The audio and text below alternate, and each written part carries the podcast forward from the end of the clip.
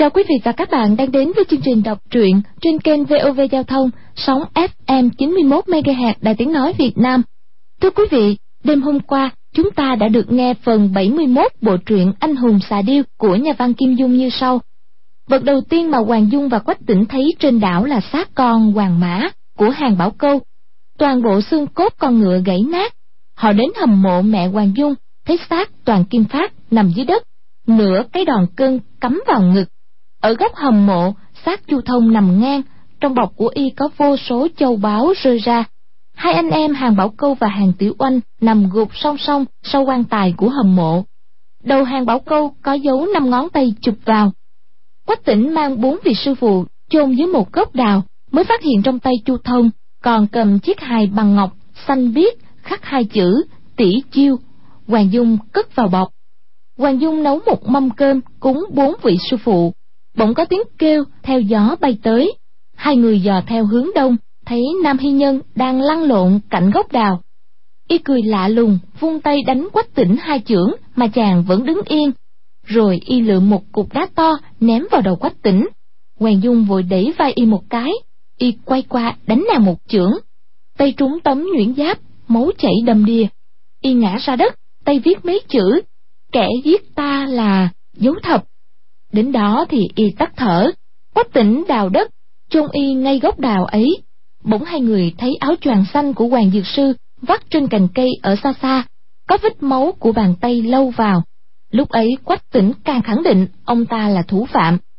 Chàng lặng lẽ lấy một chiếc thuyền chèo đi. Quách tỉnh tới Gia Hưng, lên lầu Yên Vũ mới báo cho khưu sử cơ việc năm sư phụ đã chết. Thì vừa lúc Hoàng Dược Sư bước lên lầu, chàng lập tức vận hết sức bình sinh trưởng tới hoàng lão phất tay một cái quách tỉnh lọt xuống sàn gác trong chớp mắt khưu sử cơ đã ra hồ nước chèo thuyền đi sau đây mời quý vị theo dõi cuộc hội ngộ của các cao thủ tại nam hồ lầu yên vũ phủ gia hưng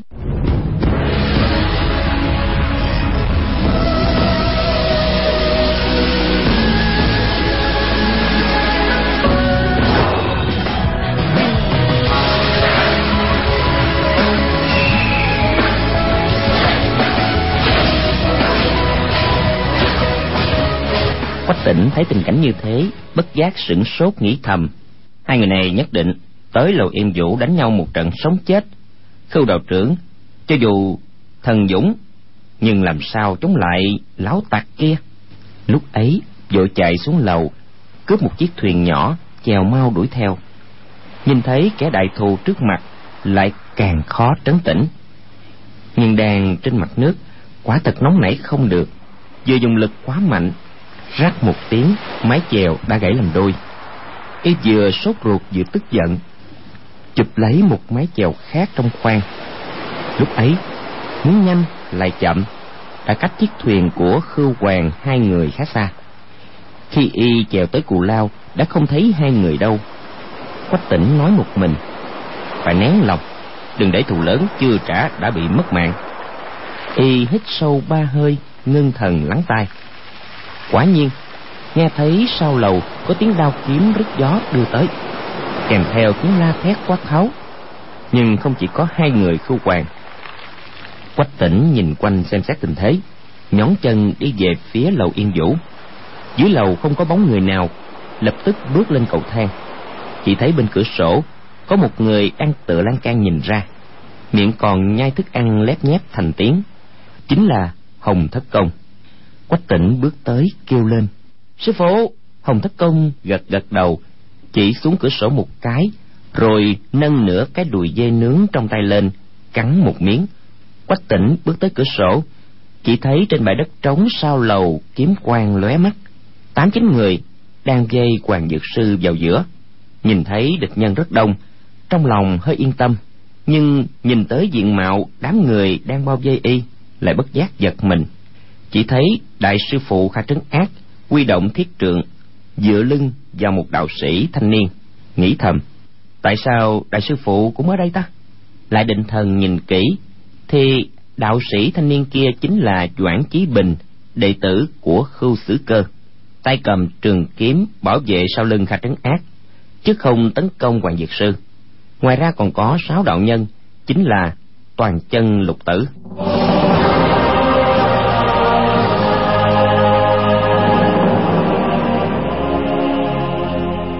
Quách tỉnh nhìn hồi lâu, đã thấy phái toàn chân vẫn bày trận thiên can bắt đầu hợp chiến. Chỉ là trường chân tử đàm sử đoan đã chết, vị trí sau thiên toàn do kha trấn ác tiếp nhận. Nhưng chắc võ công y kém nhất, lại không hiểu trận pháp, nên lại thêm doãn chí bình thủ hộ sau lưng.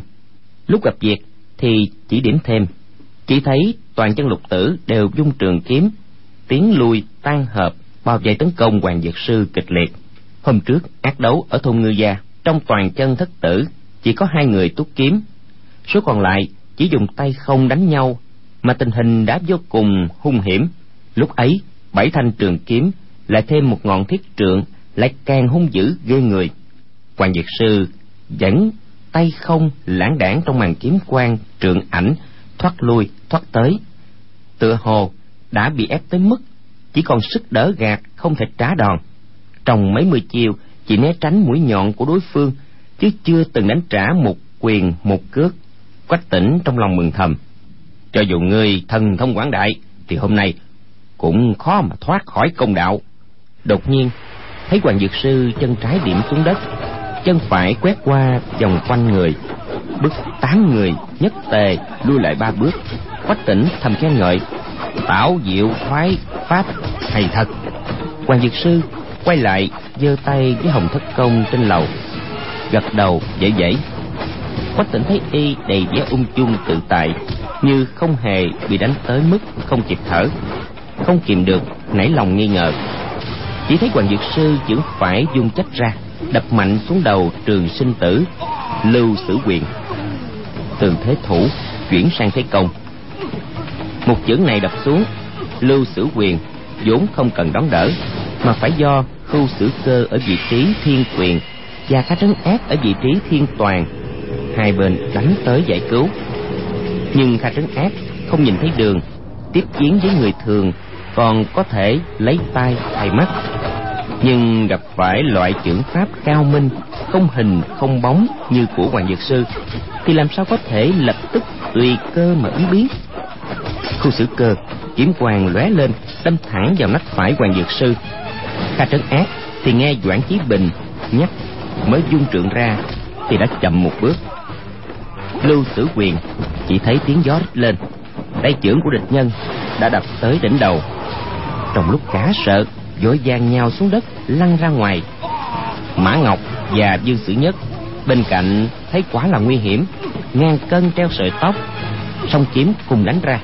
Lưu sử quyền tuy thoát nạn nhưng trận thế thiên can bắt đầu đã rối loạn hoàng dược sư hô hô cười một tiếng, xông mau về phía tôn bất nhị, sấn tới ba bước, đột nhiên quay lại, lưng đập mạnh vào quảng ninh, tử hách đại thông hách đại thông trước nay chưa thấy loại quái chiêu như thế, không khỏi thoáng ngần ngừ đến khi muốn dung kiếm đâm vào lưng y, thì hoàng dược sư đã như con thỏ giọt khỏi hàng lui ra khỏi vòng dây hai trượng đứng yên.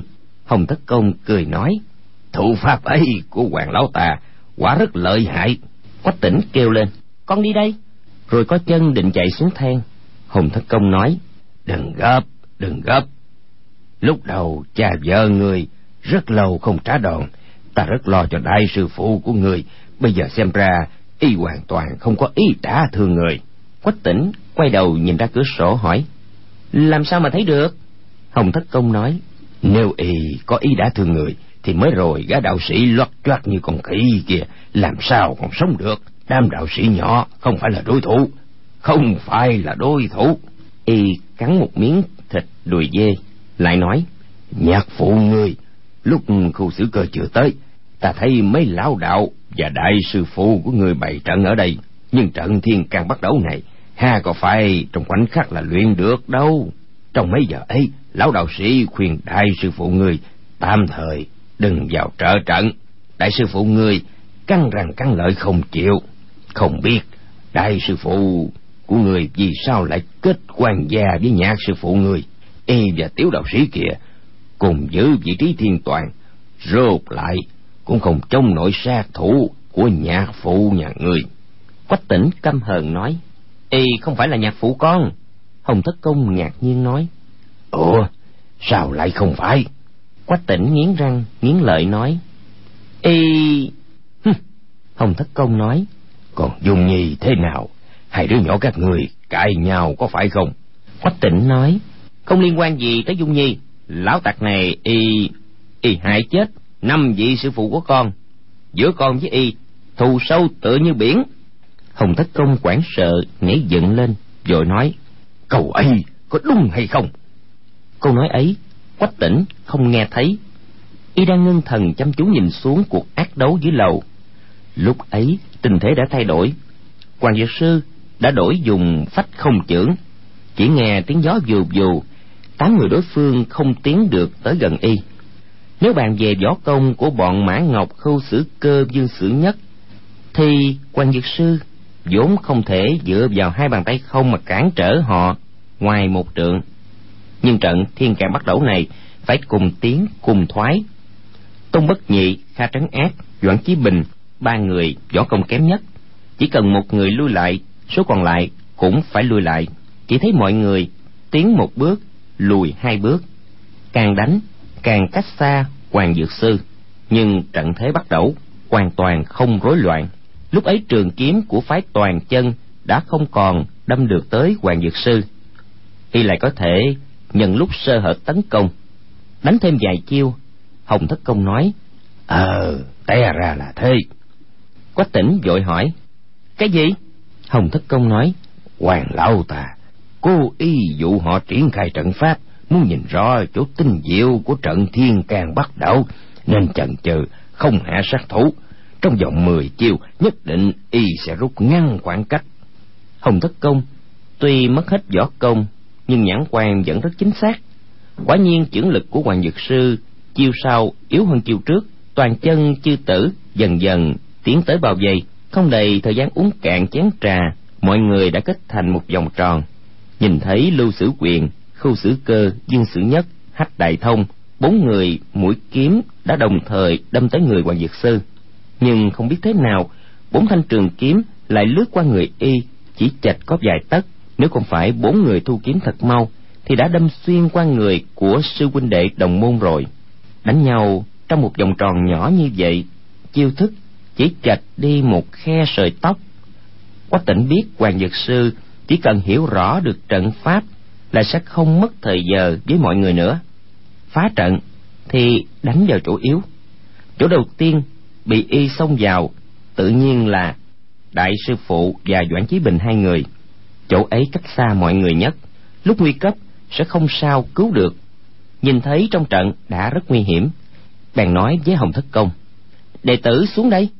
Cũng không chờ y lên tiếng, phi thân xuống lầu. Đến khi chạy tới gần mọi người, lại thấy tình thế thay đổi.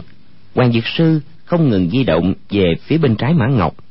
Càng di động càng xa, tựa hồ muốn chạy thoát ra ngoài, quách tỉnh tay cầm đoạn kiếm. Chỉ chờ y xoay người sải chân là sẽ lập tức nhảy sổ lên. Chợt nghe dương sử nhất, chúng mồi hú một tiếng. Y và hách đại thông, tôn bất nhị, hai ba người hợp thành cán gáo, xoay lên bên trái, dẫn bao dây hoàng dược sư ở giữa. Hoàng dược sư liên tiếp di động phương vị ba lần. Không phải là về phía cán gáo bên dương sử nhất thì là về phía lòng gáo bên khu xử cơ. Nhưng thủy chung không để họ chuyển tới bên trái mã ngọc. Đến lần thứ tư, quách tỉnh chợt hiểu ra. À phải rồi, y muốn chiếm lấy vị trí sao bắc cực. Hôm trước, y trị thương ở thôn ngưu gia. Trong mật thất nhìn ra, đã thấy toàn chân thất tử bày trận thiên can bắt đầu. Trước sau đánh nhau với mai siêu phong, hoàng dược sư. Sau đó cùng hoàng dung xem xét vị trí chòm sao bắt đẩu và sao bắc cực trên trời, đã biết nếu nối thẳng hai sao thiên khu và thiên toàn trong chòm sao bắt đẩu thành một đường thẳng chỉ về phía bắc, thì sẽ tới sao bắc cực. Sau này, luôn ở về phía bắc, bảy sao trong chòm bắt đẩu cứ xây tròn xung quanh.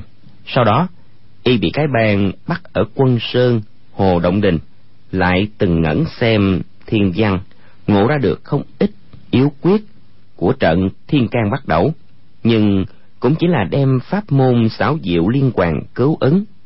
Chỗ này đánh chỗ kia, ứng của trận pháp bắt đầu, để sử dụng vào võ công của mình mà thôi. Hoàng dược sư tài trí cao hơn quách tỉnh hàng trăm lần, lại tinh thông cái học thiên văn thuật số, âm dương ngũ hành, trận đánh nhau ở thôn ngưu gia chưa phá được trận bắt đẩu của toàn chân thất tử. Sau đó suy nghĩ nhiều ngày, lập tức hiểu ra chỗ thiếu sót căn bản của trận pháp này. Quách tỉnh suy nghĩ, chỉ là học, còn quan diệt sư thì không thèm học trận pháp của dương trùng dương, mà là nghĩ cách phá, biết chỉ cần chiếm được phương vị sau bắc cực thì trận bắt đẩu mới bị tán loạn. Nếu không thì y cứ trấn giữa trung ương, xoay chuyển trận pháp. Lúc ấy dĩ vật đãi lao, đứng vào cái thế bất bại. Chợt nghe quan dược sư cười nói, không ngờ đệ tử môn hạ của dương trùng dương lại không biết hay dở như vậy. Đột nhiên, nghiêng người sấn tới trước mặt tô bất nhị xoạt xoạt xoạt đập luôn ba chưởng. Mã ngọc và hát đại thông dùng kiếm tới cứu. Quan dược sư thân hình hơi nghiêng đi, tránh qua mũi kiếm của hai người. Xoạt xoạt xoạt là đánh ba chưởng nữa vào tô bất nhị. Chưởng pháp của đảo chủ đầu qua tinh diệu tới mức nào? Sáu chưởng ấy đánh ra, cho dù dương trùng dương phục sinh, hồng thất công phục nguyên, cũng phải tránh qua mũi nhọn. Tô bất nhị, làm sao mà đón đỡ? Nhìn thấy chưởng tới như gió, chỉ đành gắng sức múa kiếm che chở trước mặt. Hoàng dược sư đột nhiên, hai chân liên hoàn, lại đáp vào, bà ta sáu cước là anh thần kiếm chưởng và tảo diệp thoái cùng thi triển. Đúng là cuồng phong tuyệt kỹ của đảo đào quan sau sáu chiều mà địch nhân không lui, lại đánh tiếp sáu chiêu nữa. Chiêu số càng đánh càng mau. Sáu sáu, ba mươi sáu chiêu. Bất kể là anh hùng hảo hán, cũng phải tránh qua quyền chưởng của y, nhảy ra ngoài tránh né. Bồng mã ngọc thấy y chỉ đánh ráo riết vào chỗ tôn bất nhị, lần lượt tiến lên cứu giúp trong lúc khẩn cấp trận pháp rất dễ tan vỡ kha trấn ác, mắt không thấy đường. Lúc chui gáo căng ngang ra. Nhấc chân hơi chậm. Hoàng dược sư cười lớn một tiếng đáp vượt ra sau lưng y. Chợt nghe một người trên không la lớn ấy chà! Bay lên góc lầu yên vũ. Nguyên là doãn chí bình đã bị y túm lấy sau lưng, ném lên. Lúc ấy, chỗ sơ hở của trận thế càng lớn. Hoàng dược sư đời nào để cho đối phương tu bổ? Lập tức cúi đầu xông mau vào mã ngọc, cho rằng nhất định y phải tránh qua. Nào ngờ, mã ngọc kiếm giữ vòng ngoài, kiếm quyết trong tay trái, chỉ vào giữa mi tâm địch nhân, xuất thủ trầm ổn, kinh lực hùng hậu. Hoàng dược sư nghiêng người, tránh qua, bật tiếng khen ngợi. Giỏi, không thẹn, là người đứng đầu phải toàn chân. Rồi đột nhiên xoay người, phóng ra một cước, đá hách đại thông lộn nhào, cúi xuống cướp lấy trường kiếm của y, đâm thẳng xuống ngực y.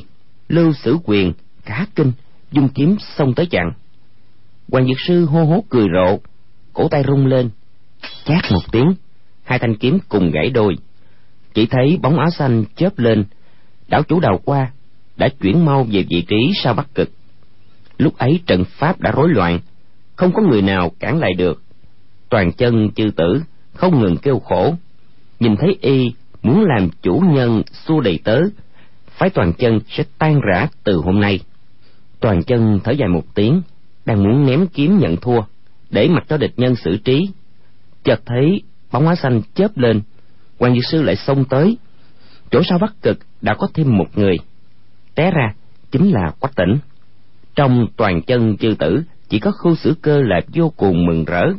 Lúc y trên lầu túy tiên, từng thấy quách tỉnh liều mạng với hoàng dược sư mã ngọc và viên sử nhất vừa thấy quách tỉnh, biết y tâm địa thuần hậu, cho dù giúp đỡ nhạc phụ, cũng quyết không đến nỗi làm hại sư phụ kha trấn ác.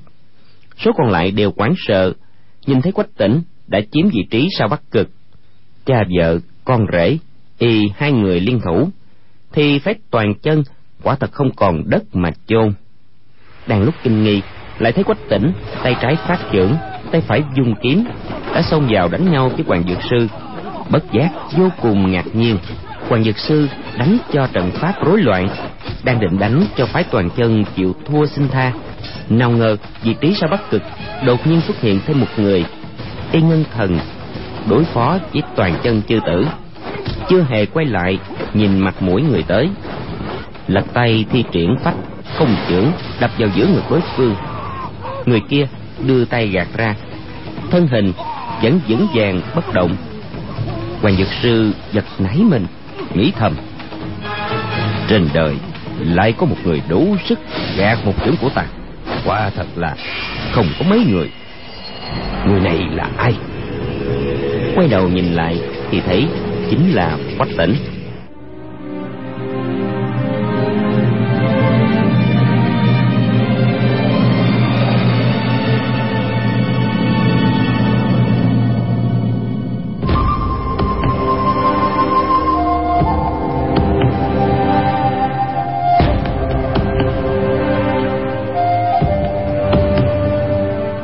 Lúc ấy, quan nhật sư, trước sau thù địch nếu không thể đuổi quách tỉnh ra, trận thiên can bắt đầu, từ sau tràn tới, quả thật nguy hiểm muôn phần.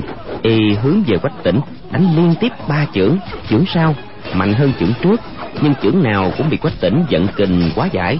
Tới chưởng thứ tư, y lúc hư, lúc thực, đoán rằng quách tỉnh muốn thừa cơ trả đòn. Nào ngờ, quách tỉnh vẫn chỉ thủ không công, ngọn đoạn kiếm giữ trước ngực. Chưởng trái để hờ trước bụng dưới. Khiến y không thể một chiêu đánh ra hai đòn, nhưng đánh ra hai đòn cũng không chính xác. Quan dược sư càng thêm hoảng sợ, thằng tiểu tử ngốc này lại nhìn được chỗ bí yêu của trận pháp, cứ giữ chặt vị trí sao bắt cực nhất định không chịu gì động nửa bước. Phải rồi, nhất định y đã được toàn chân chư tử truyền thụ, hợp lực đối phó với mình ở đây. Y không biết lần này đã đoán sai một nửa. Quách tỉnh quả thật đã hiểu rõ chỗ tinh yếu của trận thiên can bắt đầu nhưng là tu tập được từ trong cửu âm chân kinh, chứ không phải nhờ toàn chân chư tử truyền thụ. Quách tỉnh đối diện với kẻ thù giết sư phụ, càng trầm khí giữ chắc vị trí. Hai chân như đóng đinh xuống mặt đất, cho dù hoàng dược sư cố ý để lộ chỗ sơ hở lớn dụ địch, y cũng không thèm nhìn tới hoàng dược sư ngấm ngầm kêu khổ nghĩ thầm thằng tiểu tử ngốc này không biết tiến lùi ừ, cho dù bị dung nhi trách móc hôm nay cũng chỉ có cách đa thương người nếu không thì không thể thoát thân được. Y tay trái dạch một vòng tròn khi ra tới trước ngực mình phải tấc thì tay phải lập tức nắm vào tay trái mượn lực tay trái lực đạo tăng thêm gấp đôi đang định đập vào giữa mặt quách tỉnh. Chợt động tâm niệm, lưu y cứ ngơ ngơ ngác ngác, không chịu tránh ra. Thì phát chữ này nhất định đánh y trọng thương. Chỉ là đây có chuyện rắc rối chết này nhất định dùng nhì sẽ vĩnh viễn không được hạnh phúc. Quách tỉnh thấy y mượn lực xuất trưởng, biết đòn này không phải tầm thường, nghiến chặt răng, ra chiều chiến long tại điện đem công phu hàng long thập bát trưởng đón đỡ. Tự biết võ công còn thua xa y, thẳng thắn đối trưởng chỉ có hài không có lợi. Nhưng nếu không thẳng thắn đón tiếp chiêu này mà tránh qua một bên, nhất định y sẽ chiếm vị trí sau bắc cực. Lúc ấy mà muốn giết y, thì thật là thiên nan dạng nan. Một chiêu ấy đẩy ra quả thật đem hết tính mạng đặt vào đó. Nào ngờ hoàng dược sư trưởng đánh ra được hơn một thước, đột nhiên rút lại quát lên. Tiểu tử ngốc màu tránh ra, tại sao ngươi lại chống đối ta? Quách tỉnh ưỡn lưng chĩa kiếm ngân thần, nhìn y đề phòng có âm mưu gì, chứ không trả lời. Lúc ấy, toàn chân chư tử đã tu chỉnh trận thế, từ xa bao phía sau hoàng dược sư, chờ cơ hội tấn công. Hoàng dược sư lại hỏi, dùng nhị đầu, nó đâu rồi? Quách tỉnh vẫn không đáp sắc mặt xa sầm hai mắt tóe lửa. Hoàng dược sư thấy thần sắc của y nảy dạ nghi ngờ chỉ cho rằng con gái đã gặp chuyện gì bất trắc quát lớn. Ngươi làm gì nó rồi? Nói mau! Quách tỉnh cắn chặt răng thanh kiếm bên tay phải khẽ rung lên. Quan nhược sư ngưng thần chăm chú nhìn. Mỗi động tác nhỏ nhặt của quách tỉnh cũng đều không thoát khỏi ánh mắt của y. Thấy thần sắc của y rất kỳ lạ trong lòng càng kinh nghi quát lên. Tại sao tay của người rung lên như vậy? Tại sao người không nói gì? Quách tỉnh nhớ lại tình cảnh các vị sư phụ chết thảm trên đảo đào qua bị thương phẫn hận, xen lẫn. Toàn thân bất giác rung lên kịch liệt, mắt cũng đỏ ngầu. Quan dược sư thấy y thủy chung không nói gì, trong mắt ứa lệ, càng nghĩ càng sợ. Chỉ cho rằng con gái mình cãi còi với y về chuyện qua tranh, bị y giết chết hai chân điểm một cái, xông thẳng vào. Y đột nhiên giọt lên như thế. Trường kiếm của khưu sử cơ vung lên.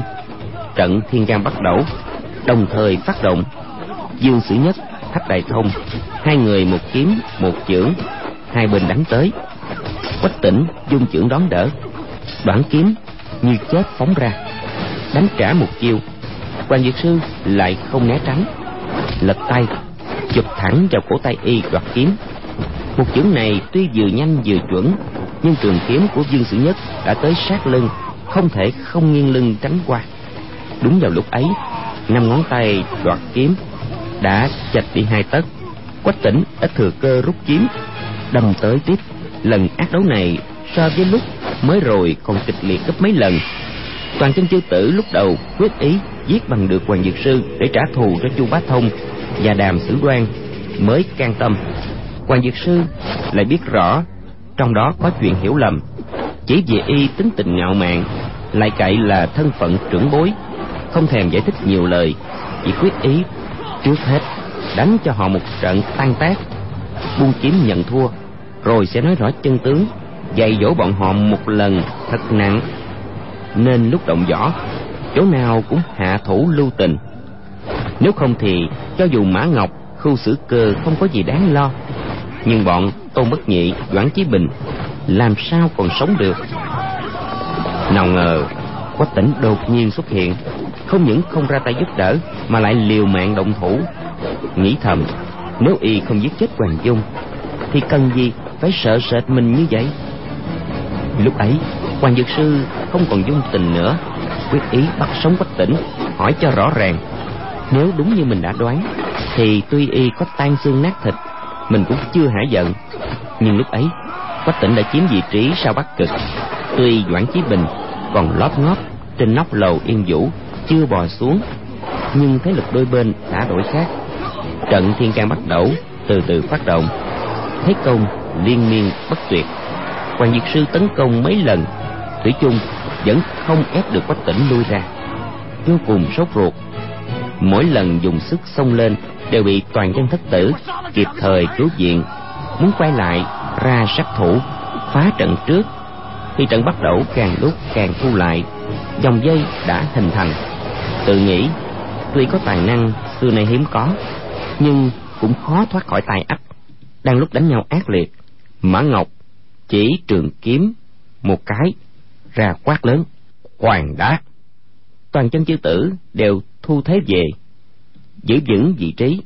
Mã ngọc nói, hoàng đạo chủ, ngươi là tôn sư võ học trên đời, bọn hậu bối ha lại dám cuồng vọng đắc tội. Hôm nay bọn ta cậy có đông người chiếm được thình thế.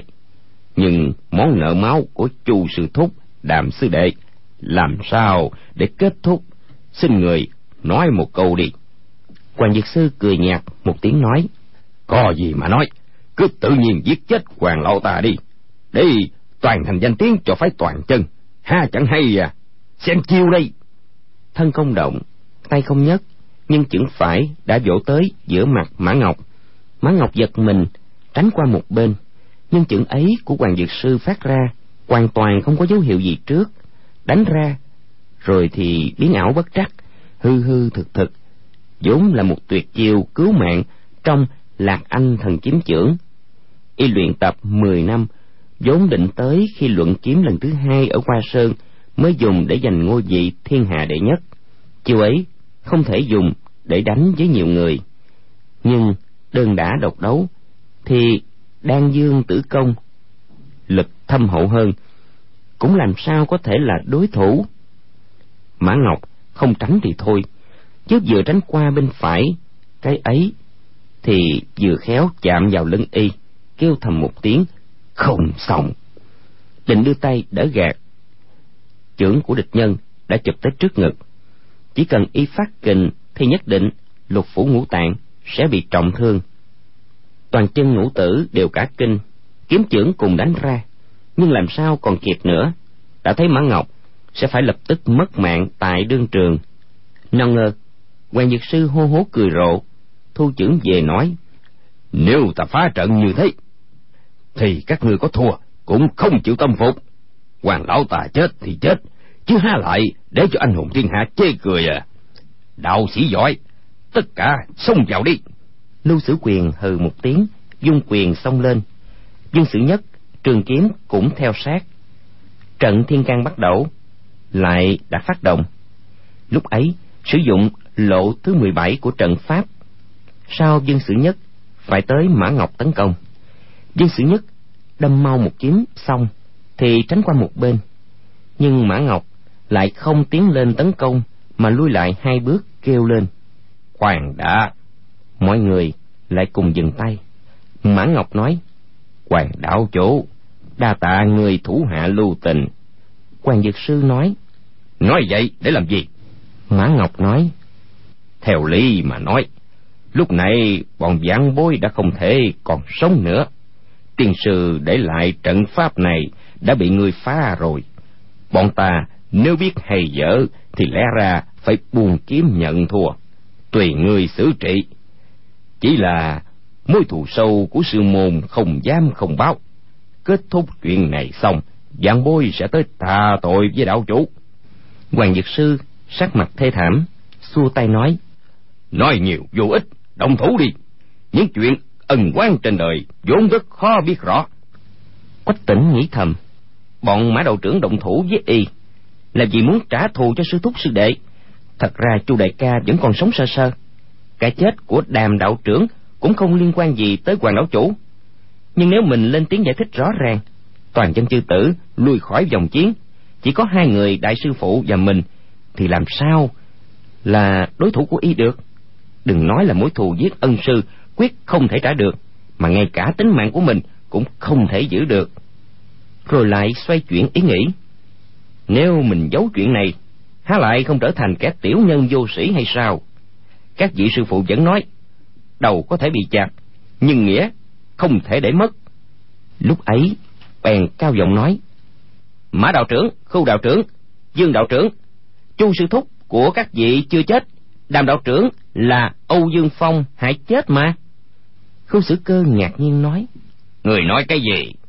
Lúc ấy quách tỉnh bèn kể lại sự tình trị thương trong mật thất ở thôn ngưu gia thế nào. Trong mật thất tai nghe mắt thấy cừu thiên nhận bịa đặt thế nào đôi phương giao đấu âu dương phong du hãm thế nào. Y tuy ăn nói vụng về nhưng những chỗ then chốt quan trọng cũng nói rất rõ ràng. Toàn chân chư tử nghe thấy bán tính bán nghi khu xử cơ quát người nói có thật không? Quách tỉnh chỉ hoàng dược sư nói. Đệ tử hận không thể ăn sống thịt lão tặc này. Há lại giúp y chỉ là sự thật như vậy. Đệ tử không thể không nói. Lục tử biết y vốn là người thành thật chất phát huống chi còn nghiến răng nghiến lợi căm hận hoàng dược sư như vậy. Lời y nói ắt là sự thật. Hoàng dược sư nghe y lại phân biện cho mình cũng hoàn toàn bất ngờ nói tại sao người lại căm hờn ta như vậy? Còn dung nhi như thế nào? Kha trấn ác nói chen vào. Việc ngươi làm chẳng lẽ tự mình còn không rõ hay sao? Tỉnh nhi cho dù chúng ta đánh không thắng cũng phải liều mạng với lão tạc này. Nói xong dung thiết trượng quét vào hoàng dược sư. Quách tỉnh nghe sư phụ nói thế biết y đã tha thứ cho mình trong lòng cảm thấy vui mừng lập tức ứa nước mắt kêu lên. Đại sư phụ bọn nhị sư phụ năm vị bọn họ chết rất thê thảm. Quan diệt sư vung tay, chụp đầu ngọn thiết trượng của kha trấn ác, hỏi quách tỉnh, người nói cái gì? Bọn chu thông, hàng bảo câu làm khách trên đảo của ta, tại sao lại chết? Kha trấn ác cố sức giật lại, nhưng ngọn thiết trượng vẫn không hề nhúc nhích. Hoàng dược sư lại hỏi quách tỉnh, người trong mắt không có bậc tôn trưởng ăn nói bậy bạ với ta động quyền động cước là vì bọn chu thông có phải hay không? Quách tỉnh mắt như muốn tóe máu gầm lên. Ngươi ra tay giết năm vị sư phụ của ta, còn muốn làm ra vẻ không biết à? Rồi dung đoạn kiếm lên, đâm thẳng ra. Hoàng diệt sư dùng tay đẩy ngọn thiết trưởng ra toan một tiếng, trượng kiếm giao nhau. Lửa bắn tung tóe. Thanh đoạn kiếm kia vô cùng sắc bén. Ngọn thiết trượng bị chém mẻ một miếng. Hoàng dược sư lại hỏi, ai nhìn thấy? Quách tỉnh nói, năm vị sư phụ là chính tay ta mày tán chẳng lẽ còn là nói quan cho ngươi à? Hoàng dược sư cười nhạt nói quan uổng thì sao? Quan lão ta nhất sinh độc lai độc giảng giết vài người chẳng lẽ lại mất công tính toán? Không sai cả bọn sư phụ các người đều do ta giết đó. Chợt nghe một giọng con gái vang lên.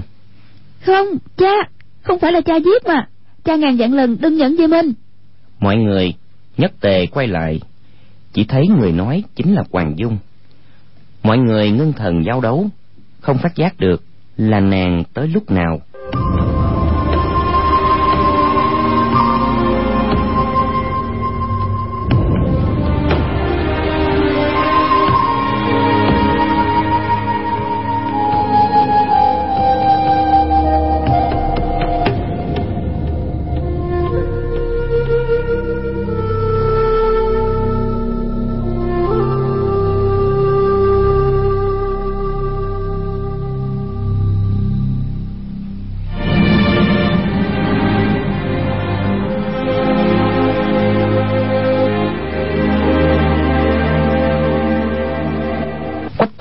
Hoàng Dung, ngẩn ngay người ra. Trong chớp mắt, không biết là nên buồn hay nên mừng. Hoàng Dật Sư thấy con gái không việc gì. Sau lúc mừng rỡ, lòng căm giận quách tỉnh tan biến hết. Hô hốt, cười lớn, nói hậu hài tử, qua đây đây ta đánh người. Trong mấy hôm ấy, hoàng dung chịu rất nhiều đau khổ. Đến lúc ấy mới nghe được một câu thân thiết, chạy ào vào, ngã vào lòng cha, khóc nói Cha, thằng tiểu tử ngốc kia vu quan cho cha. Y, y còn khinh rẻ hà hiếp con nữa. Hoàng Dược Sư ôm con gái cười nói. Hoàng lão ta làm việc, mình à, cho là đúng. Mấy mươi năm nay, bọn người đời vô tri đã đem hết tội nghiệp trong thiên hạ đổ lên đầu cha ngươi. Thêm vài chuyện nữa, cũng có gì là nhiều. Giang Nam ngũ quái là đại cừu nhân của Mai Sư tỷ người. Thì đúng là do ta đích thần giết đó. Hoàng dung vội nói. Không không phải là cha mà. Con biết không phải là cha. Hoàng dược sư cười khẽ một tiếng nói. Thằng tiểu tử ngốc kia to gan như vậy là dám khinh rẻ hà hiếp con gái ngoan của ta. Con xem cha thu thập y đây.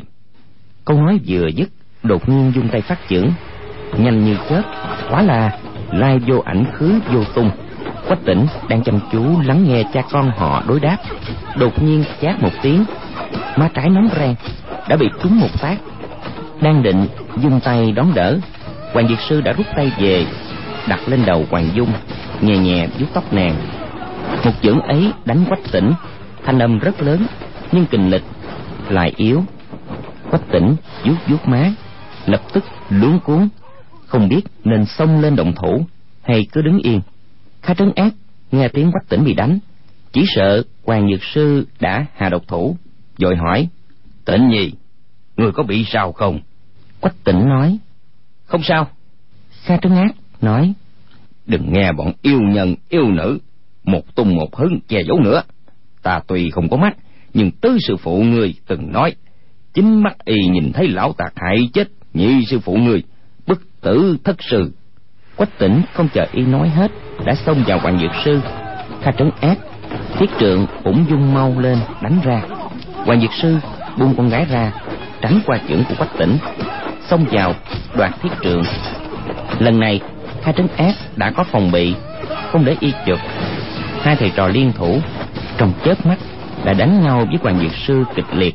Quách tỉnh tuy nhiều lần gặp kỳ nhân, học được không ít võ nghệ thần công nhưng so với đảo chủ đầu qua đại tôn sư võ học thì còn kém xa. Cho dù có kha trấn áp giúp cũng là chuyện không thể làm được.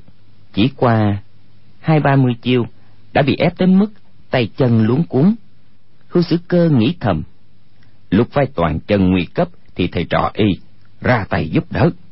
Trước mắt, hai người đang bị thua, chẳng lẽ bọn mình lại ngồi nhìn, bất kể chu sư thúc sống hay chết?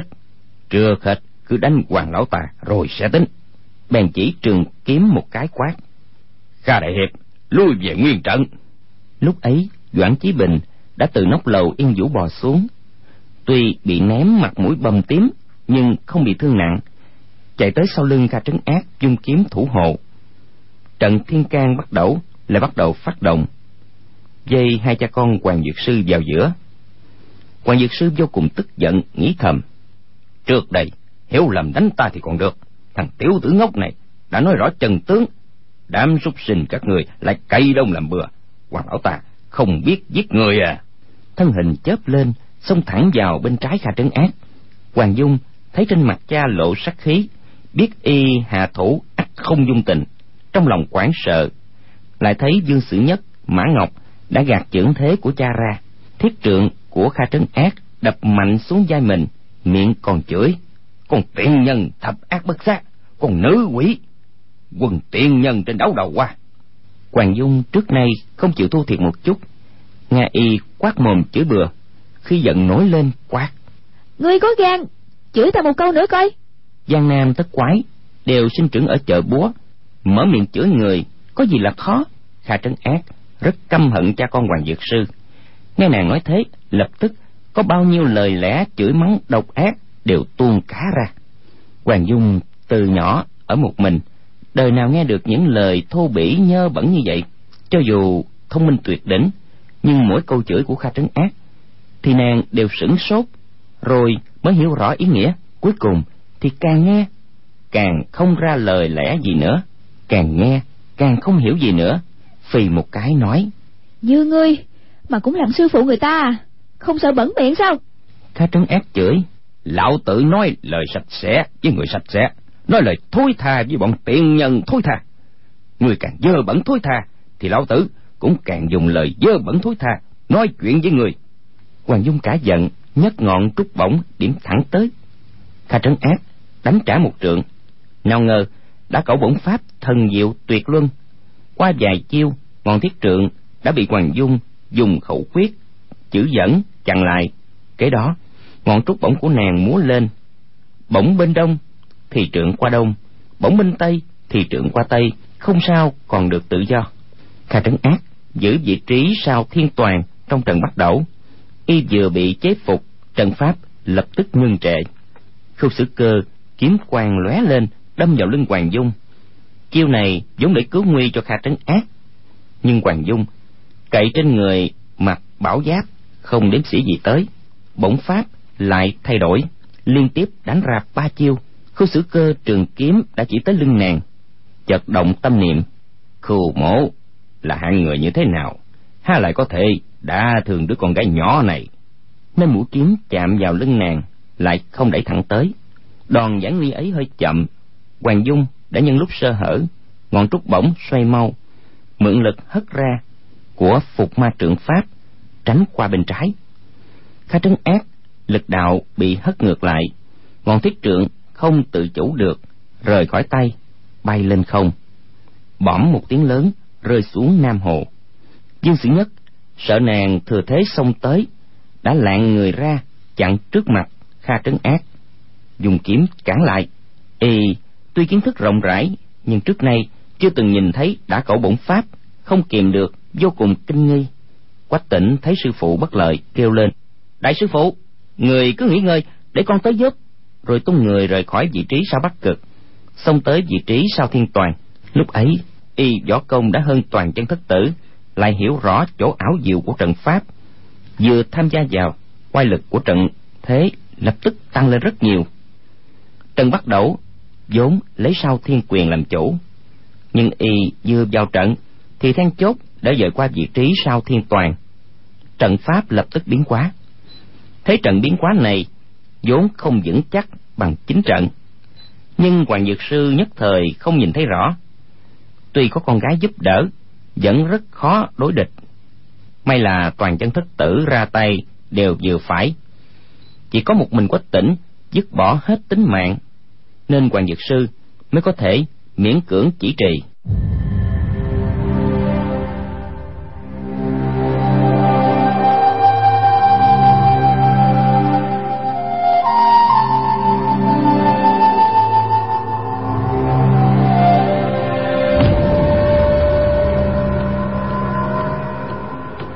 Đánh nhau một lúc. Quách tỉnh càng ép sát lên. Y có chư tử giúp đỡ. Quan diệt sư không đã thương được. Đành liên tiếp dùng tuyệt kỹ khinh công mới tránh khỏi mấy đòn tấn công liên hoàn như cọp điên của y. Hoàng dung thấy trên khuôn mặt hòa thiện, ôn hậu, bình thời của quách tỉnh đã mang đầy một làn sát khí, hung dữ rất đáng sợ. Tựa hồ đã đột nhiên biến thành một người khác, như một kẻ không quen trong lòng vừa ngạc nhiên vừa sợ hãi đứng chặn trước mặt cha nói với quách tỉnh. Tôi giết ta trước đi. Quách tỉnh trừng mắt quát cút ra ngoài. Hoàng dung sửng sốt nghĩ thầm. Tại sao y cũng nói chuyện với mình như vậy chứ? Quách tỉnh sấn lên phía trước đưa tay xô nàng qua một bên rồi tung người vô tới hoàng dược sư. Chợt nghe sau lưng có một người hô hốt cười lớn kêu lên dược huynh không cần lo buồn, có huynh đệ tới giúp đây. Giọng nói toan toan vô cùng chói tai. Mọi người không dám quay lại. Chuyện trần bắt đầu ra sau lưng hoàng dược sư. Mới thấy ở bờ hồ, có năm người cao thấp lô nhô đứng đó. Đứng đầu, thân hình cao lớn chính là tây độc âu dương phong. Toàn chân thất tử, đồng thanh hú lớn. Khưu sử cơ nói, tỉnh gì? Chúng ta tính sổ với tây độc trước dung trường kiếm một cái. Toàn chân lục tử đều xúm vào dây quanh âu dương phong. Nào ngờ quách tỉnh chỉ chăm chăm nhìn vào hoàng dược sư. Dường như không nghe câu nói của khưu sử cơ. Toàn chân lục tử vừa chuyển thân, y đã sấn tới cạnh hoàng dược sư. Hai người lấy nhanh, đánh nhanh. Trong chớp mắt đã qua lại năm sáu mươi chiêu. Đôi bên đều đánh không trúng, cùng nhảy lùi ra. Trầm vai ưỡn lưng nhìn nhau chầm chập. Chỉ nghe quách tỉnh gầm lớn một tiếng, sấn vào tấn công. Vừa qua vài chiêu, lại nhảy lùi ra. Lúc ấy, toàn chân lục tử đã bày thành trận thế. Nhìn tới kha trấn ác, chỉ thấy y tay không đứng cạnh hoàng dược sư nghiêng tai nghe ngóng. Hai tay giang ra. Rõ ràng, không kể tới tính mạng của mình, xông lên ôm chặt y để quách tỉnh đánh vào chỗ yếu hại khu sử cơ giấy tay gọi doãn chí bình, bảo y đứng vào vị trí thiên toàn. Mã ngọc cao giọng ngâm. Tay cầm ngọc thánh thường dùng bút, lòng mở cung trời, chẳng thổi tiêu. Đó là câu thơ đàm sử đoan ngâm lúc lâm chung. Chư tử vừa nghe thấy, lòng địch khái nổi lên. Kiếm quan mờ mịt chưởng ảnh trùng trùng cùng đánh tới âu dương phong.